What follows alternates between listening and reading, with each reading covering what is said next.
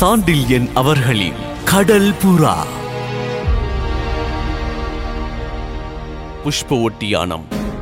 படைத்தலைவன் அரை பஞ்சனையில் மல்லாந்து கிடந்து விழித்த பலவர்மன் தன் கண்களுக்கு எதிரே வாயிற்படியில் எழுந்த உருவத்தை கண்டதும் பெரும் பிரமிப்புக்கும் அச்சத்துக்கும் உள்ளாகி நடு நடுங்கி நீயா நீ எப்படி இங்கு வந்தாய்? உன்னை நான் இங்கு எதிர்பார்க்கவில்லை என்று குழறியதும் தான் காண்பது கனவாயிருக்குமோ? என்று கூட எண்ணியதால் மீண்டும் கண்களை இறுக மூடிக்கொண்டான்.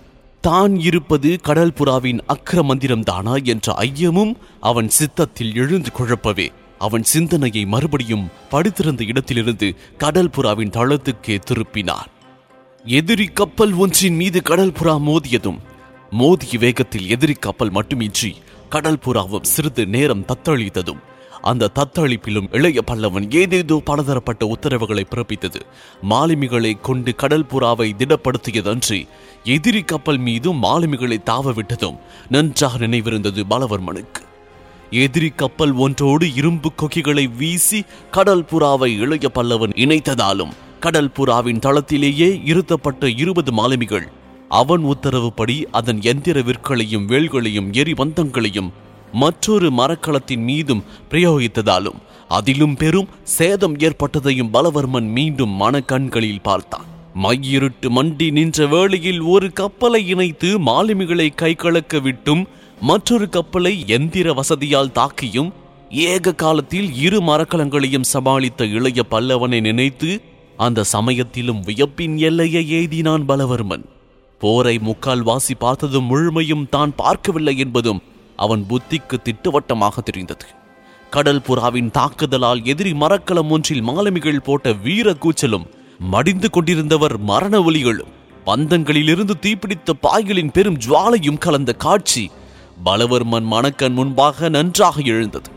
இரண்டாவது மரக்கலத்திலும் வேல்களாலும் அம்புகளாலும் தீப்பந்தங்களாலும் சேதம் ஏற்பட்டதும் தெரிந்தது பலவர்மனுக்கு.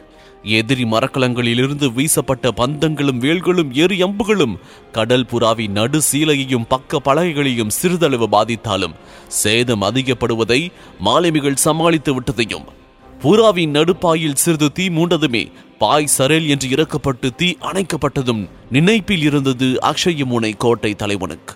கொந்தளிக்கும் கடலில் நடந்த அந்த போரின் விவரங்கள் அத்தனையும் நினைவில் இருந்தாலும் முடிவு நினைவில்லை அவனுக்கு. போர் முடிவதற்கான அறிகுறிகள் ஏற்பட்ட சமயத்தில் திடீர் என்று ஏதோ ஒன்றினால் தான் தாக்கப்பட்டதும் அதன் பிறகு தனக்கு ஸ்மரணை தப்பிவிட்டதும் மாத்திரம் புரிந்தது பலவர்மனுக்கு.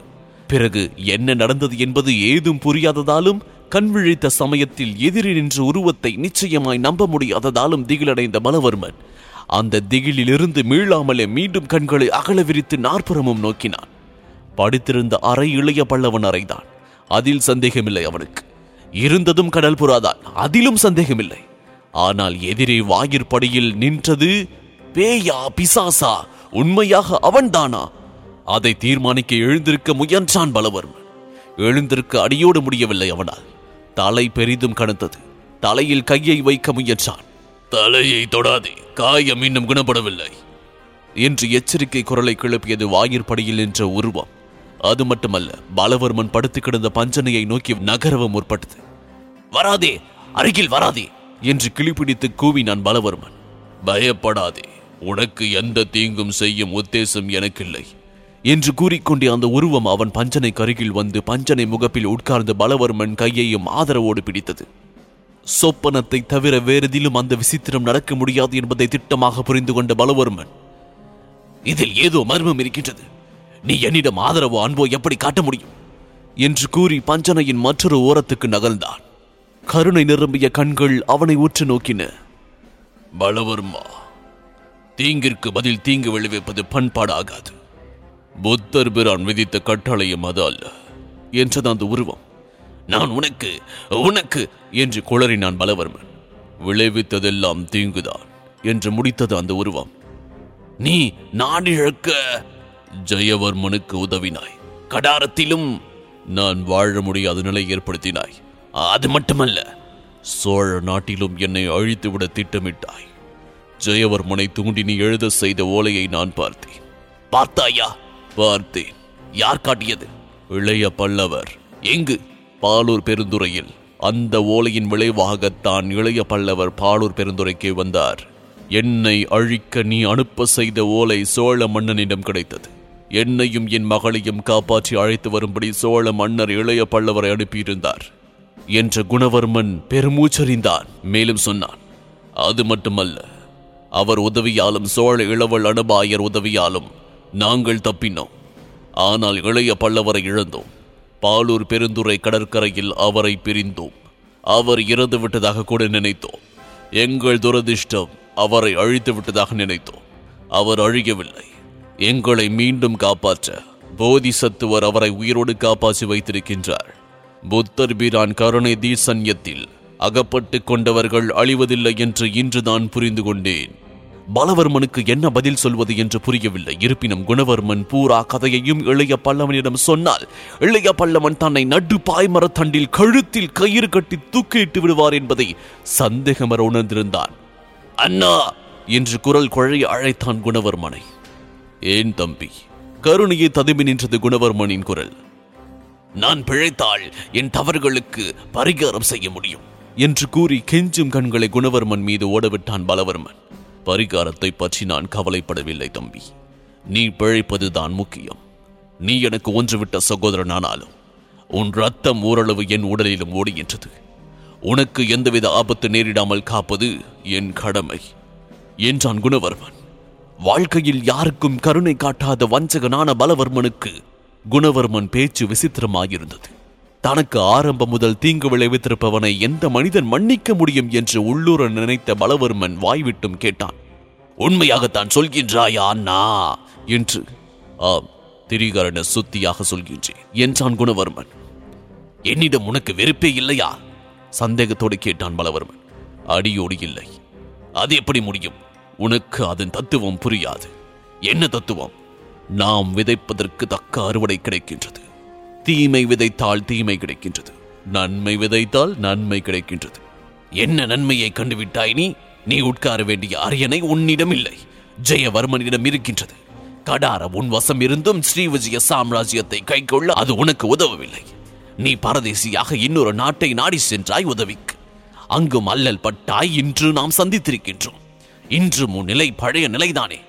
குணவர்மன் முகத்தில் சிந்தனையின் சாயை சில வினாடிகள் தோன்றியது. பிறகு அவன் இதழ்களில் புன்முறுவல் படர்ந்தது. கடைசியாக பேசிய அவன் குரலில் உறுதி பூரணமாக இருந்தது. வாழ்க்கையை பார்க்கும் முறை அதல்ல பலவர்மா. அரியணையை நான் இழந்தது உண்மைதான். ஆனால் உன்னிடமிருந்தும் ஜெயவர்மனிடமிருந்தும் நான் தப்பி பிழைத்திருப்பதை நினைத்துப் பார். நான் பரதேசம் போனது உண்மை. அங்கு நானும் காஞ்சனாவும் சிக்கல்களில் அகப்பட்டு கொண்டோம். இருப்பினும் தப்பி கலிங்கத்திலிருந்து சோழ நாடு சென்றோம். சோழ மன்னர் உதவி அளிக்க வாக்களித்தார். ஆனால் அந்த வாக்கை பெற பத்து மாதங்கள் ஆயின. வாக்கை பெற்று நாடு திரும்பினேன் சோழர் மலக்களத்தில் அதை கலிங்கத்தின் கப்பல்கள் வழிமறித்து அழித்தன. நானும் மகளும் சிறைப்பட்டோம். இருப்பினும் எங்கிருந்தோ இளைய பல்லவர் குறுக்கே புகுந்தார். சிறை மீட்கப்பட்டோம். கலிங்கத்தின் கப்பல்கள் இரண்டும் தோல்வியுற்றன.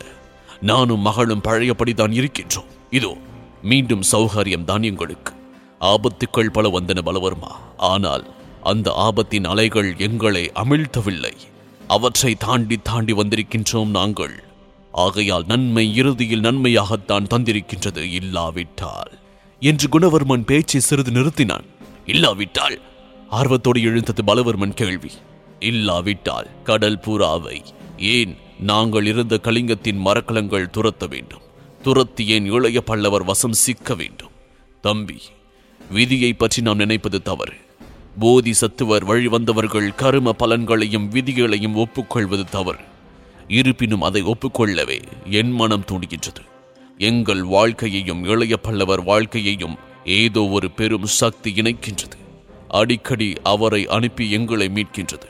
என்ற குணவர்மன் முகத்தில் கனவு சாயை பலமாக படர்ந்தது. அந்த கனவு சாயை அதில் துளிர்விட்ட நம்பிக்கையை பலவர்மன் கவனித்தான். பிறகு கேட்டான் கலிங்கத்தின் மரக்கலங்களுக்கு பெரும் சேதமா? என்று. குணவர்மன் பதில் பெரும் வியப்பை விளைவித்தது பலவர்மனுக்கு. இல்லை அதிக சேதம் இல்லை என்றான் குணவர்மன். என்ன சேதம் இல்லையா? பலவர்மன் கேள்வியில் ஆச்சரியம் பலமாக துணித்தது. அந்த ஆச்சரியத்தை குணவர்மனும் கவனித்தான். எனக்கும் ஆச்சரியமாகத்தான் இருக்கின்றது தம்பி. எப்படி அதிக சேதம் இல்லாமல் ஒரு மரக்கலம் இரண்டு பெரும் மரக்கலங்களை பிடிக்க முடியும் என்று எனக்கே புரியவில்லை. இளைய பல்லவர் தரையில் படைகளை நடத்துவதில் வல்லவர் என்பது தெரியும் எனக்கு. கடற்படை போரில் இத்தனை வல்லவர் என்பது இரண்டு நாட்களுக்கு முன்னாகத்தான் அறிந்தேன் என்றான். பலவர்மன் அதிர்ச்சியோடு எழுந்திருக்க முயன்று படுக்கையில் தொப்பென்று விழுந்தான். இரண்டு நாட்களுக்கு முன்பா என்று கூவினான். ஆம் போர் நடந்த இரண்டு நாட்கள் ஆகின்றன. இன்னும் ஒரு நாள் பொறு என்றான் குடவர்மன். பொறுத்தால் கடல் மோகினியை அடைந்து விடலாம். பலவர்மன் முகத்தில் பெரும் பீதி படர்ந்தது. அண்ணா கூப்பிடுங்கள் இளைய பல்லவரை முதலில் என்றான் பீதி குரலிலும் சுடர்விட. எதற்கு? கப்பல் திசையை திருப்ப. ஏன்? கடல் மோகினியை அடைந்தால் ஒழிந்தது இந்த மரக்கலம். இளைய பல்லவன் நீ நான் அனைவரும் அழிவோம் என்று பலவர்மன் கூறினான். திடீர் என்று இளைய பல்லவன் மரக்கல தாரைகள் சப்தித்தன. கெட்டது குடி நாம் ஒழிந்தோம் ஒழிந்தோம் என்று கூவிய பலவர்மன் பஞ்சனையில் புரண்டு நினைவிழந்தான். கடல் புறா அது அறியாத பெரும் ஆபத்தை நோக்கி ஓடிக்கொண்டிருந்தது. ஆபத்து பார்வைக்கு அழகாயிருந்தது. புஷ்பங்கள் பூத்து குலுங்கின. மோகினியின் அந்த புஷ்ப ஒட்டியானம் ரமணீமயமாயிருந்தது. ஆனால் அதில்தான் எத்தனை கொட்டும் தேனீக்கள் உள்ள ஆபத்தை உணராமல் ஊர்ந்தது கடல் புறா. அதில் ஊழ்ந்த வெண்புறா ஒன்றும் மகிழ்ச்சி வெள்ளத்தில் ஆழ்ந்து கிடந்தது. மெல்ல மெல்ல அழகு நெருங்கியது. ஆபத்தும் நெருங்கியது. இதன் தொடர்ச்சியை வெண்புறா இதில் தொடர்ந்து கேட்கலாம். இந்த பாட்காஸ்டை உங்களுக்காக வழங்கிய நான் டிஜே முருகா. சோஷியல் மீடியாவில் என்னை ஃபைன் செய்ய. Facebook handle Murugan dot radio மற்றும் Instagram handle Murugan dot DJ இந்த பாட்காஸ்ட் உங்களுக்கு பிடித்திருந்தா சவுத் ரேடியோஸ் மொபைல் ஆப்ல ஃபைவ் ஸ்டார் ரேட்டிங் கொடுங்க. உங்களின் பேராதரவிற்கு மனமார்ந்த நன்றிகள். மீண்டும் சந்திப்போம்.